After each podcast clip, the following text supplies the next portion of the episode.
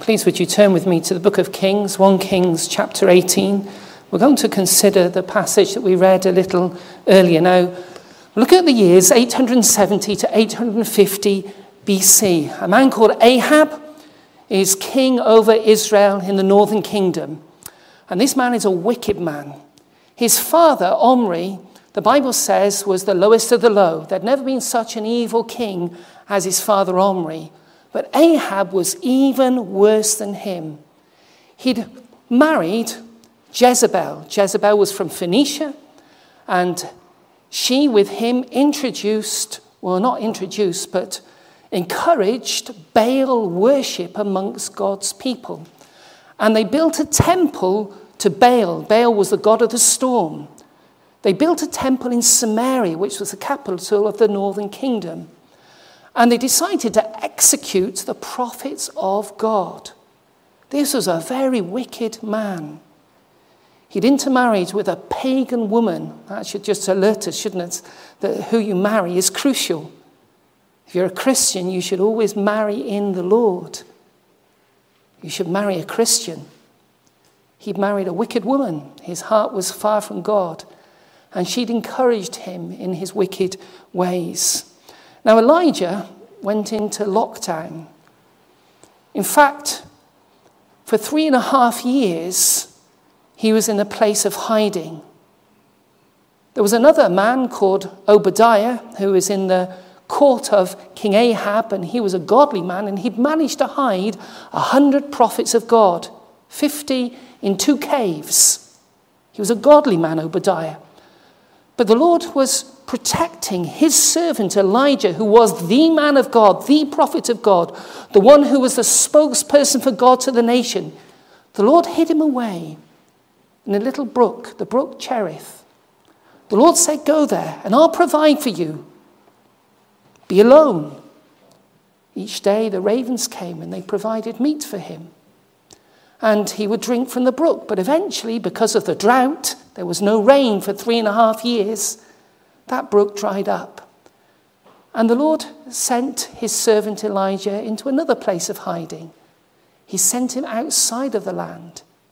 In fact, he sent him to Phoenicia, where Jezebel was from. He sent him to a place called Zarephath, near Sidon, on the coast.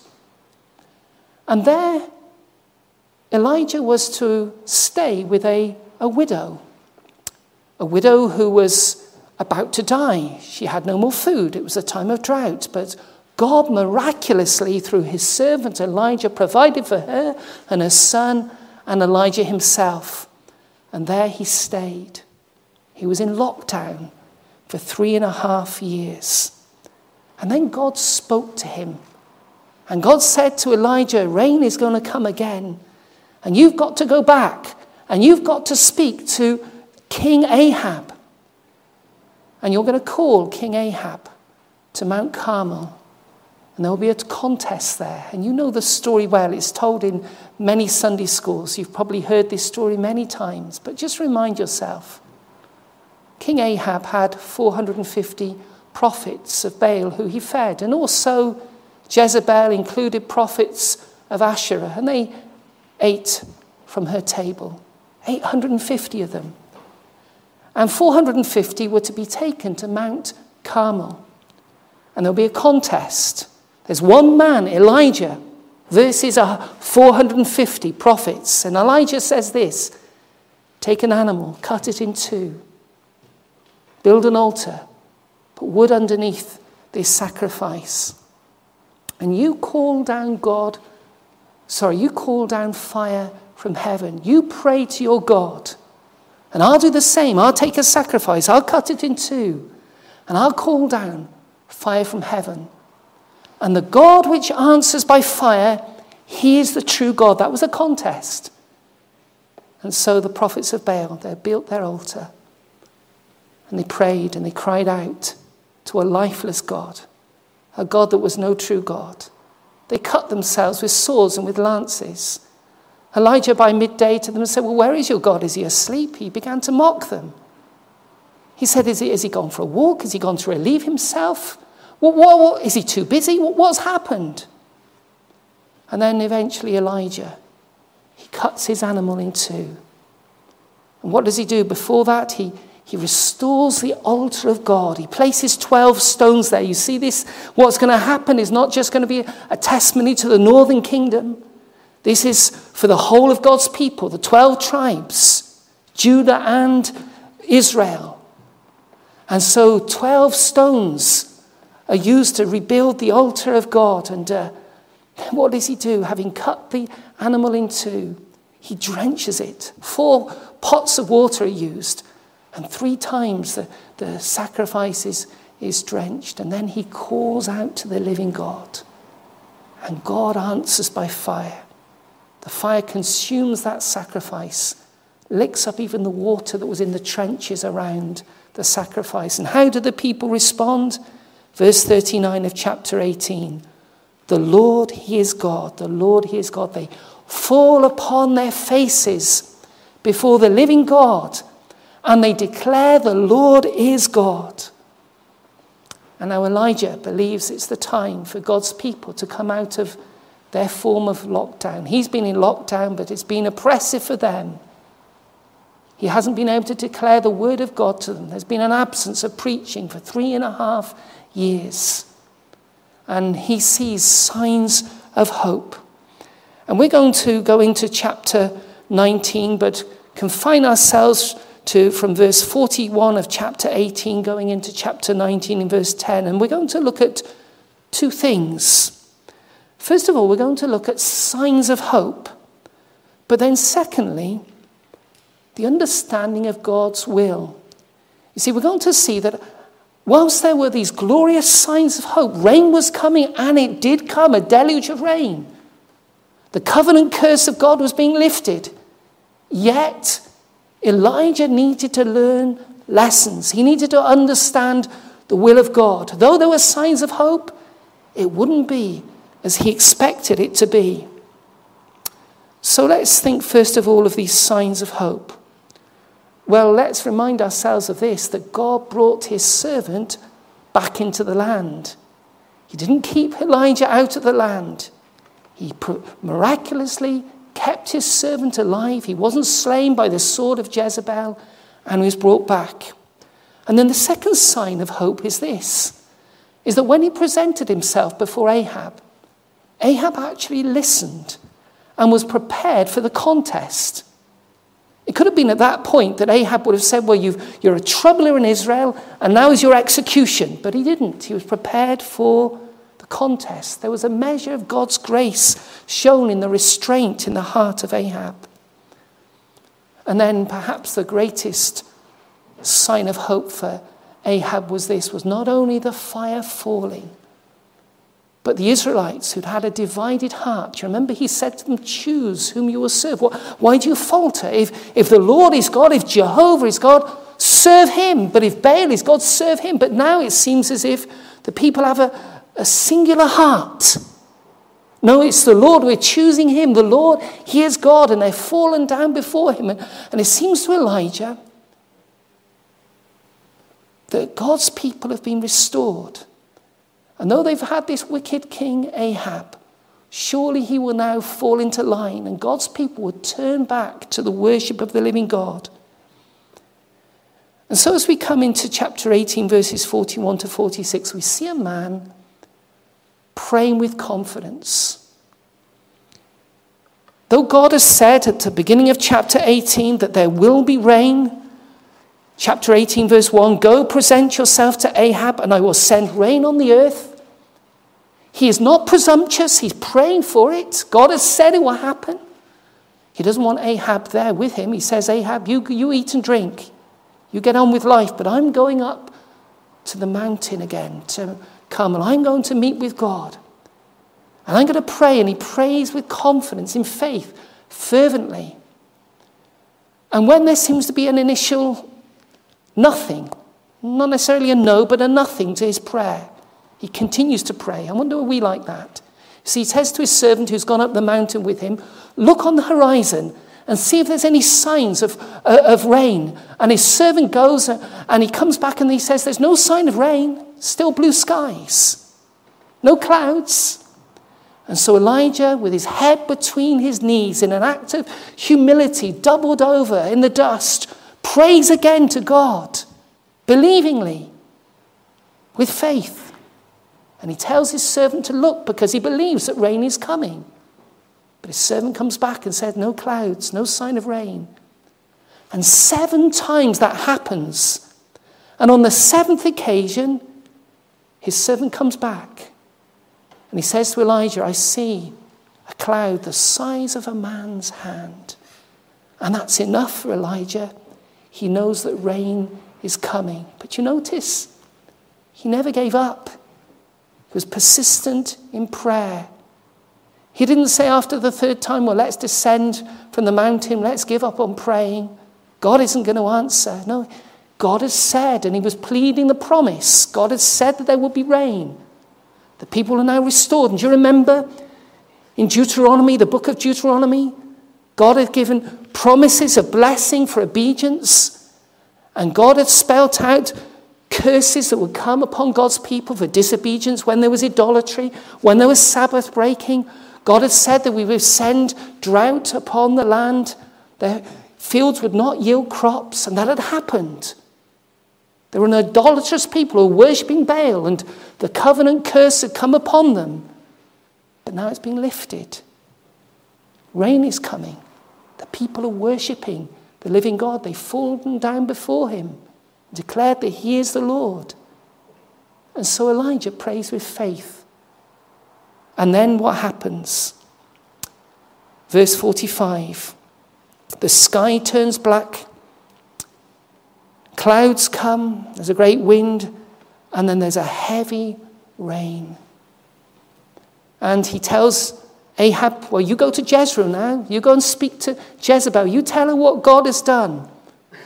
And he himself is so enthused and so exuberant and so full of joy that the Bible says that he runs, and I think it's about 18 miles, about 20 miles.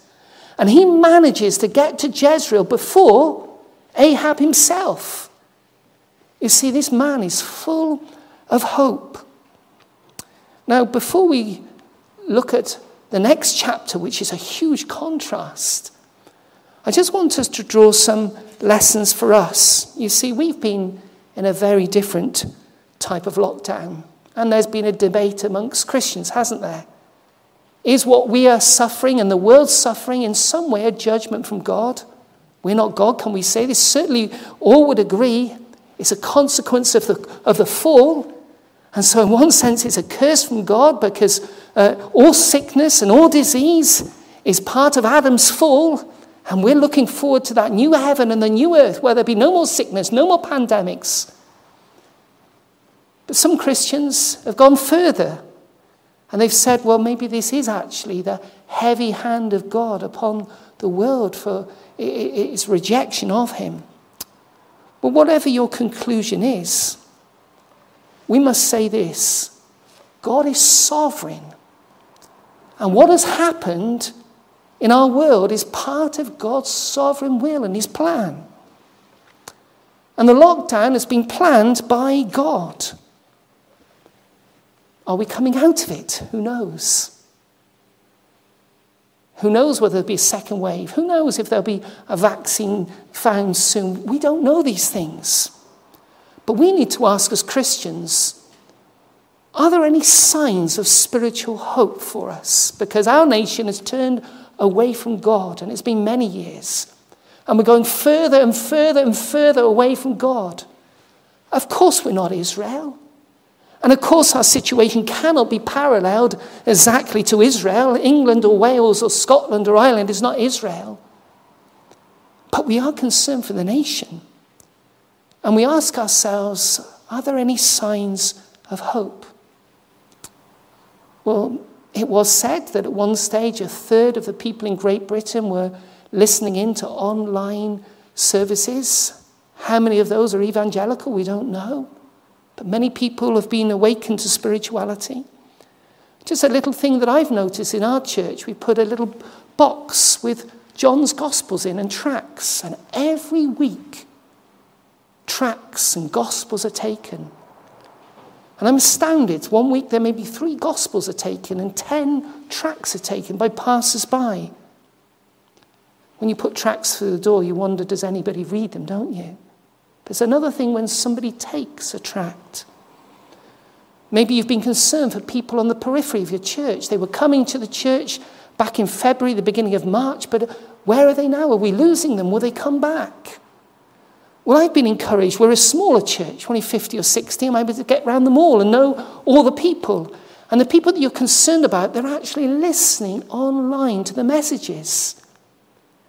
And we mustn't underestimate what God is doing as His word is being sown.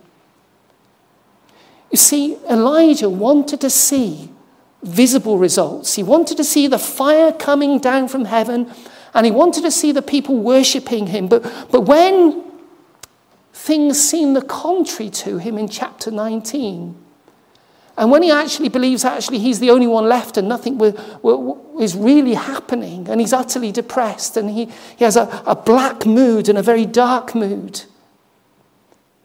When he's like that, and when we are like that, we dishonor God. Because God is often doing far more than we can see. God has said to him, I've reserved 7,000 who have not bowed the knee. It's not just you, there's 7,000.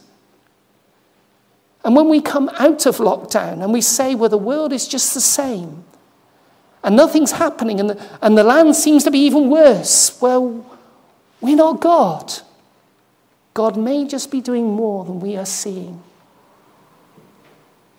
My wife, for the first time, has decided to grow things from seed. So in February, she, or March, she planted lots of little seeds, and we've seen come up in, our, in some um, planters things like carrots, broccoli, peppers, different things. And, and it's lovely. We've got these huge broccoli, and they've just come from tiny seeds. We had to wait a long time. But surely that's the work of the gospel. We're planting seeds. And it may take time, but God is at work in His own way. Are there signs of hope? For some of us, when we heard that Boris Johnson had gone into hospital and uh, we heard that the, the overall doctor in charge of him was from the Metropolitan Tabernacle, Christian, we were hopeful. And then somebody said to me not long before that, a Gideon Bible was given to Boris Johnson. And you think, well, and then afterwards you see he just returns to his old ways and you, your hopes are dashed. You know, we must trust God and not depend upon a government.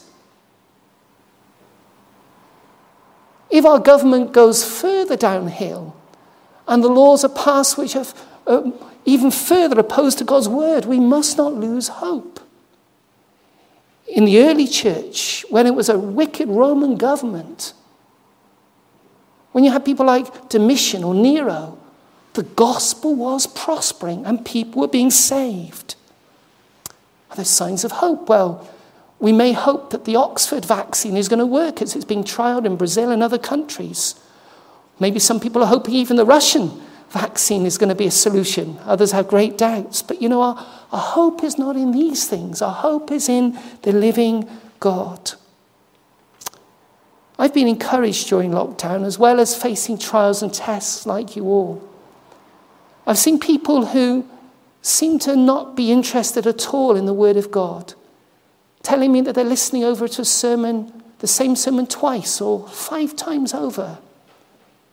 We need to pray that God will work in a wonder working way. Now, what did Elijah do?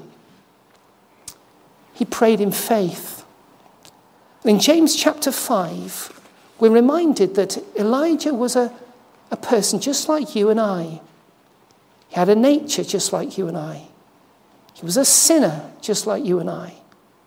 Sometimes we think of these people of, of gigantic proportions. Here is a person who has huge faith, and a person who doesn't struggle with temptation, and a person who never gets down. And we learn that's quite the contrary. He was so depressed he wanted to, um, God to take his life from him. But what do we read in James chapter 5?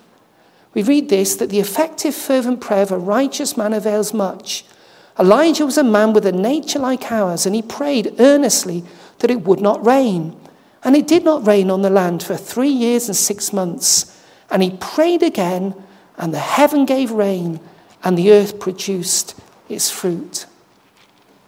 Just one sinner, righteous in the sight of God, by God's grace, through his faith in the promises of God, praying fervently with faith. And God hears that man's prayer. God closes the heavens, and then God opens up the heavens. And why is that repeated for us in the New Testament? Just as an example that we just look at and think, well, that was good for him. Or is it not meant to be a spur to you and I to be people of faith and people of prayer? Oh, how we lack. Oh, how I lack in this area. Oh, that God would stir us up to pray. So, signs of hope. Are there signs? I think we are seeing some signs of hope. But I want now to go into chapter 19. Chapter 19 is all about Elijah understanding God's will. If you're reading this for the first time, it might be very shocking for you. Because for the very first time when you read this, we see a champion of faith on Mount Carmel doing battle, one against 450. And here he is at the end of the chapter with exuberant joy, running ahead of the chariot of Ahab, getting to Jezreel. He's on fire. But you come into chapter 19, and it goes from exuberant joy to depression. It goes from victory to defeat. You see, for him, all of his hopes are dashed. When he realizes that Ahab's heart has not been changed, and Jezebel is a saint, she still wants to kill the prophets of God, and she says to him, You've got 24 hours, basically, verse 2. By this time tomorrow, you're going to be a dead man, she basically says. As you have slain the prophets of Baal, so you also will be slain. Fear sets in. He's mentally exhausted. There's been that great contest. So much emotion, prayer. He's run for 18 miles. Physically, he's weak. And now, for him, all his hopes are dashed. And he gets to the point that believing even the confession of the people is not real, is not genuine. And he says, Lord, having gone right down to south, out of the northern kingdom, into Judah, verse 2, down to Beersheba, a, a trek of a hundred miles, going into the wilderness all by his, uh, himself, under a broom tree, wants to die. And God is going to teach him things in this position. Though he's seen these great signs of hope, he needs to understand God's sovereign purposes. What about you? Maybe you've had hopes for your children. You've seen them showing real spiritual interest. They profess faith. It seems so genuine. They, they, were, they were baptized in the waters of baptism, declaring their faith in the Lord Jesus. Maybe they've served in a church, given faithfully their tithes but then they've turned away from God and they've denied the faith. And all your hopes are dashed. There were such signs of, of hope for you. Or maybe your church. You saw a turning point in the life of the church. And you felt that God was coming to meet his church in in a new way. And then there was disagreements amongst some people in the church. And things turned a bit sour. And It really knocked you. Maybe you had hopes for the nation. You saw, as it were, a movement in the mulberry trees, a rustling of the mulberry trees. You, you saw signs you, of what you thought was going to happen. And yet there was nothing. You heard of union, and they said, We're going to have these commanders that are going to go through the valleys. You heard of other things that, that were, were encouraging you. But it all came to nothing. How are we to act at such times? Hope deferred makes the heart sick, doesn't it? To identify with Elijah down in the dumps, maybe you haven't gone that far. Maybe you haven't wanted God to take your life from you. He feels a failure, doesn't he? It's enough, verse 4. Now, Lord, take my life. I am no better than my father's, he says. He's in a vulnerable position. There's nobody to talk to. He's all alone.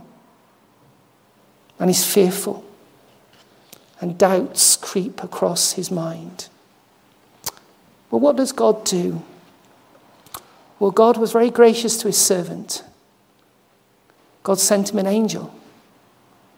And God told him the first thing that he needed was not the Bible, was not preaching. All he needed was rest. God understood his physical needs. Yes, God would after speak to him with a still small voice, but first he needed his physical frame restored. He'd given out so much. He just needed to sleep and he needed food. And the Lord provided again miraculously for him. There was that jar of water under that broom tree. And there was those cakes baked for him, fresh. And then the Lord said, having provided that for him, sleep now. And he rested. And the next day, the Lord gave him food again through the angel. That's what you've heard of folk that's happened to. I've heard of missionaries. They've come on the, off the mission field absolutely exhausted. And the missions have said, You just need some time away. And they put them in the house of a dear old lady. And the dear old lady cooks lovely food for them and tells them to rest and enjoy her garden. And their strength is replenished. We are human beings, aren't we? And God understands that. But then, having been gracious to Elijah in that way, the Lord takes him to a mountain. He says, Go in the strength of that food. He goes 40 days. I'm sure that's significant 40 days. Comes to Mount Horeb. And the Lord doesn't speak to him in the wind or the fire or the earthquake. He says, Elijah, don't look at the dramatic. You've seen the dramatic on, on Mount Carmel, but that's not the be all and end all. It's my still small voice that you must listen to. Elijah, what are you doing here? Don't you realize that I'm at work? Don't you realize that I can still use you? Don't give up, Elijah. My work is far more than you can see. I do a quiet work. And he, here he speaks to them with a quiet, still voice, and he says to them, You know, you're going to have somebody else. I'm going to provide a co worker for you. Chapter 19 and verse 16 Elisha, the son of Shaphat of Abel, Meholah, you shall anoint as prophet in your place. Remind yourself also this you're not indispensable. I have others that would do the work. So often when we're in Christian work, we feel it all depends upon us, and it doesn't. It depends totally upon the Lord. And the Lord would use Elisha to help get rid of Baal worship. But the Lord also says to him, You have international work to do. There's going to be other things that are going to happen. Verse 15 Anoint Hazael as king over Syria. In the end, Elisha would do that. And then, verse 17 You have work to do. Sorry, verse 16 Also, you shall anoint Jehu, the son of Nimshi, as king over Israel. The Lord is saying, Listen, there's work to do.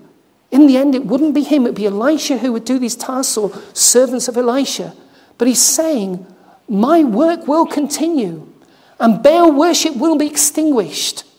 And Jehu did become king over Israel. And God did use even the king of, of Syria, Hazael. And Baal worship was rid from, from the land, that old Canaanite wicked pagan religion. And I have reserved 7,000 who have not bowed the knee to Baal. You see, in verse 10, Elijah says this I've been very zealous for the Lord, God of hosts, for the children of Israel have forsaken your covenant, torn down your altars, and killed your prophets with a sword. I alone am left, and they seek my life. He feels that he is the only one left, the bastion of the truth. Everybody else is compromised. He's the only one standing firm. And the Lord has to say to him, You've got it wrong, Elijah. Though you are my servant, and though you have been zealous, and though I love you, you're not indispensable. And I have reserved 7,000, and my work will continue. What does this say to us? It says to each one of us here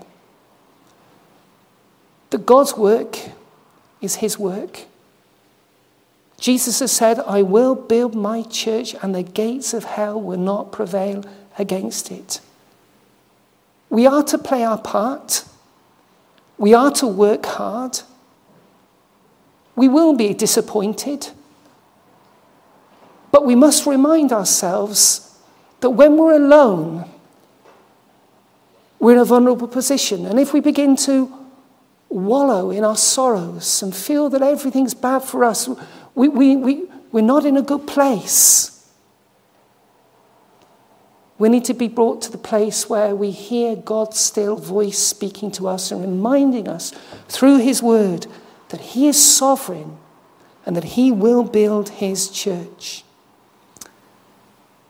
Now, I don't know about you, I would love to see revival. I told my church a few weeks ago, because we were nearing the first Sunday in August, of a meeting that took place in 1858 in Aberdare of ministers, and they called their churches to pray on the first Sunday of each month for revival.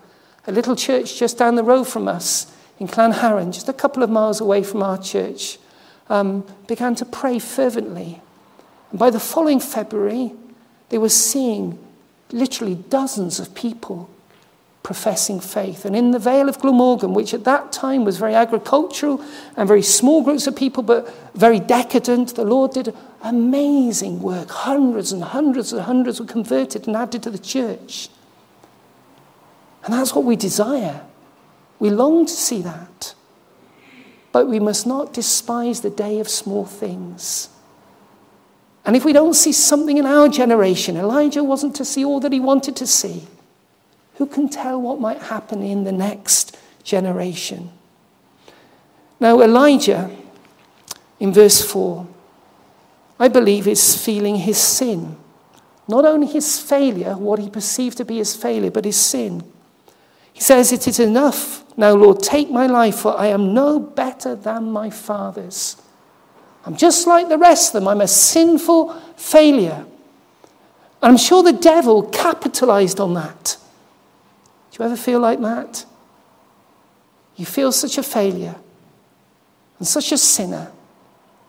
And that actually prevents you doing the work of the Lord. Maybe you say, Well, I haven't seen somebody converted through me. I haven't seen my friends turning to God. And I'm just a sinner. I, don't feel much different from the world.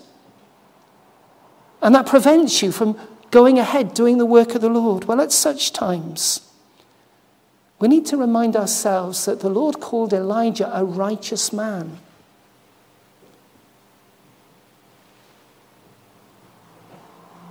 James chapter 5. The fervent prayers of a righteous man avail much. And he was righteous not because of anything about him in terms of his keeping of the law. He was righteous because he was a man who believed the word of God and the promises of God and looked to Messiah. And God declared him righteous because of his faith. And we need to remind ourselves when we feel overwhelmed by our sin and feeling failures that we have a man in the glory, the Lord Jesus, who is our advocate.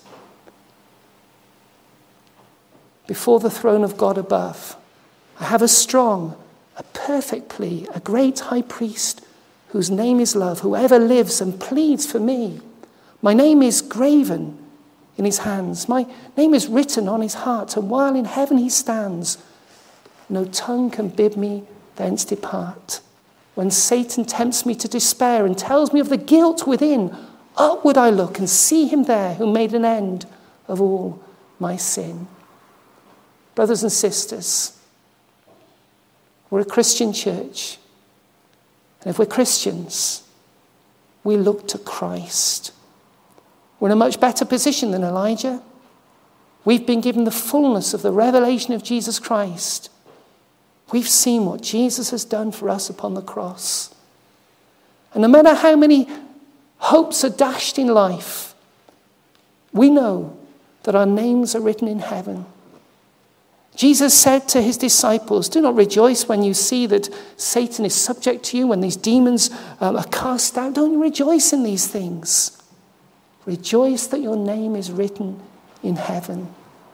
And so may it be that when we're brought low, when our hopes are dashed, that we understand that we have a man in heaven, Christ Jesus, our advocate. And by God's grace, we're righteous through his blood. And may that stir us to continue to serve him and to continue to believe that he is working out his purposes. Nothing can thwart the Lord, nothing can, can frustrate his plans. And may we learn from Elijah that when we're in the heights and when we're in exuberant joy, let's be careful because it's just then that we may be brought down very low. Let's learn to trust God through all the changing scenes of life. So may God bless his word to us this morning. Amen.